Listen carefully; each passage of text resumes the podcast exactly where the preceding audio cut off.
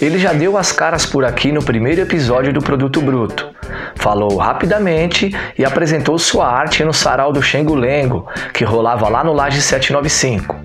Eu tô falando do Reis, músico, terapeuta e ativista vegano que trocou uma ideia muito louca comigo. Vamos ver. Fale sobre seu trabalho na terapia musical, como funciona, a quem se destina, a duração e os benefícios. E aí, Casa do Funk, é muito bom estar falando aqui de novo com vocês. A gente falou, acho que ano passado, ou no início do ano, acho que foi no início do ano, lá no Sarau do JP, foi muito legal. E sobre musicoterapia, né? A terapia musical. Não é tão novo uh, assim no Brasil. É, em outros países é muito mais antigo do que isso. É uma prática tecnicamente é, até que antiga, né? Uh, já apareceu há muitos anos. Que consiste em basicamente 64 abordagens. Claro que cada profissional vai escolher um tipo de abordagem que ele mais é, se sente mais confortável, né, que ele mais se identifique e para o que o paciente ou cliente, né, depende do, do que você acreditar, né, como você encara a, o outro, a outra pessoa, o que, que vai ser melhor para ele. Se vai ser uma abordagem mais receptiva, se vai ser algo de improvisação, se vai precisar necessariamente de instrumentos, se vai trabalhar com sons, independente se vai ser de instrumentos musicais ou não. A gente pode trabalhar muito bem com, com ambientes, o que eu quero dizer com ambientes, né? Pode trabalhar com sons de parede, batuque, enfim, várias coisas. E falando sobre benefícios desse tipo de terapia, é, é bom deixar claro que é uma terapia como qualquer outra, como uma psicoterapia, porém tem um intermédio aí dos sons e da, da música. Que nem eu disse, depende muito do que o, o paciente, o cliente está trazendo pra gente, né? Se, se é uma paciente criança, se, se é idoso, se é um adulto, se precisa conversar mais, se a abordagem necessariamente precisa de uma conversa. Porque na musicoterapia a gente acredita que, em muitos dos casos, principalmente quando é um adulto, a palavra, né, quando a gente conversa, acaba sendo uma barreira. Conta muito mais o que a pessoa está expressando ali do que necessariamente do que ela está falando. Então, muitas vezes a pessoa está dizendo uma coisa, só que está totalmente incongruente no que ela está expressando corporalmente ou até musicalmente, né? Basicamente, a musicoterapia é isso. E é muito bom buscar saber, né, do que, que, se trata, porque muitas vezes a gente acaba se identificando, né? Tem pessoas que são mais musicais, então acaba sendo interessante ir atrás desse tipo de terapia. Tem ótimos profissionais aí, né? Principalmente aqui em São Paulo. Eu sou de Osasco, porém é, já atendi bastante em São Paulo, em Campinas também primordialmente idosos, né? Mas já trabalhei também com crianças, principalmente com autismo. Há quanto tempo você é vegano e como é ser um ativista vegano no Brasil? Bom, eu sou vegetariano há mais ou menos 5, 6 anos e vegano eu já tô indo pro meu terceiro ano. Aqui no Brasil, há um tempo, né, quando eu, eu virei, né, eu descobri a importância desse movimento, o que ele prega, enfim, tudo isso. A gente não tinha tanta informação como a gente tem hoje em dia. Hoje em dia é uma, um, uma pauta muito importante, né?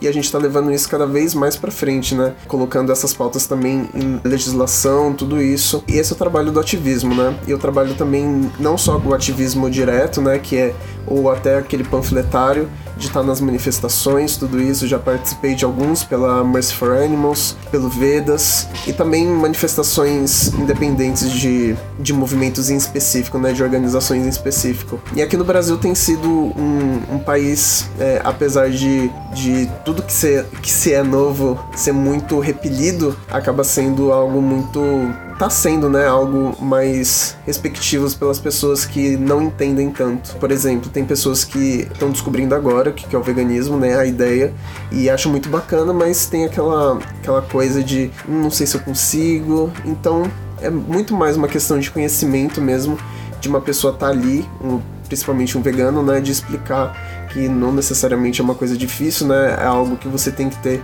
é, claro na sua mente o porquê que você está fazendo aquilo, né? O porquê que é importante e acaba se tornando uma coisa bem mais fácil. Recentemente você lançou o single e videoclipe Mancha. Fale um pouco sobre esse trabalho, qual é a mensagem, detalhes da produção e se a faixa pertence a algum EP ou disco. É, eu lancei há pouco tempo, é, no início do mês passado, a música Mancha. A música Mancha é, é a primeira, a primeira faixa do EP, que, que é intitulado Somos Todos Um. Vai ser um EP de quatro músicas, né? E eu tô querendo trazer exatamente essa ideia, né? De que somos todos um, somos uma unidade. E para cada música eu vou tentar trazer dessa forma como audiovisual, né? Todas as músicas vão ter clipe e trazendo basicamente o que a gente não está conseguindo enxergar ou entender na nossa sociedade ou o que a gente está perdendo de essência do nosso coletivo, da nossa de comunidade e o tanto que esse senso individualista está fazendo a gente perder a nossa essência de ter empatia, de entender pelo menos o outro, entender por que, que o outro está fazendo tal coisa, entender que as coisas não são preto no branco, as coisas são muito mais complexas, nossas estruturas sociais são muito mais complexas do que simplesmente acabar com tal nicho de, de que está acontecendo na sociedade, soluções fáceis e não é exatamente isso. E é basicamente essa é a ideia do trabalho, né? Mancha eu trouxe muito mais com a ideia do, do especismo, que a gente trata, como a gente trata os animais, né? Tem toda essa essa característica de trazer mesmo a, a, súplica, né? Então a música ela traz bastante disso, principalmente com o clipe, né? Eu achei bem, bem importante trazer não só com a música, mas também com o clipe, que é para trazer e para completar também toda essa ideia, né? Para cada música vai ter um clipe que eu vou tentar trazer todo todo esse contexto que eu acho extremamente importante e que tá sendo muito muito legal e tô muito feliz de estar tá fazendo esse tipo de trabalho musical, que é o meu primeiro trabalho, né, de carreira.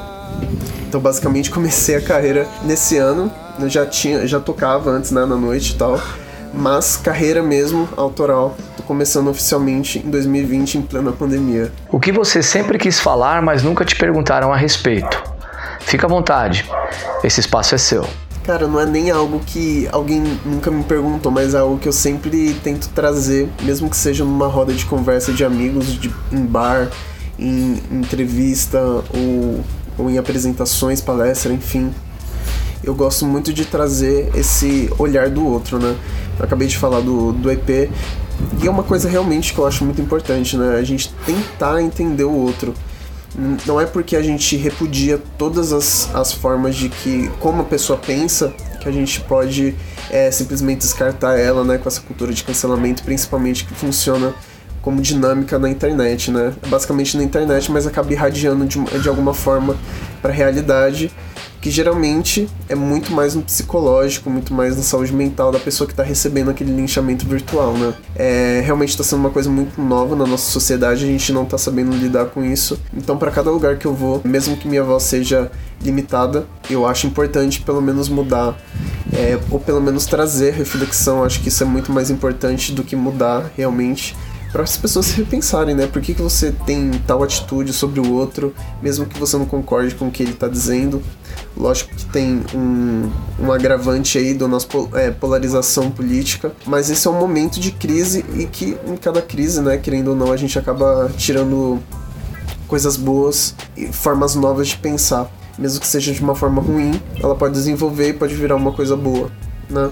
Então é basicamente isso que eu gosto de dizer sempre, né?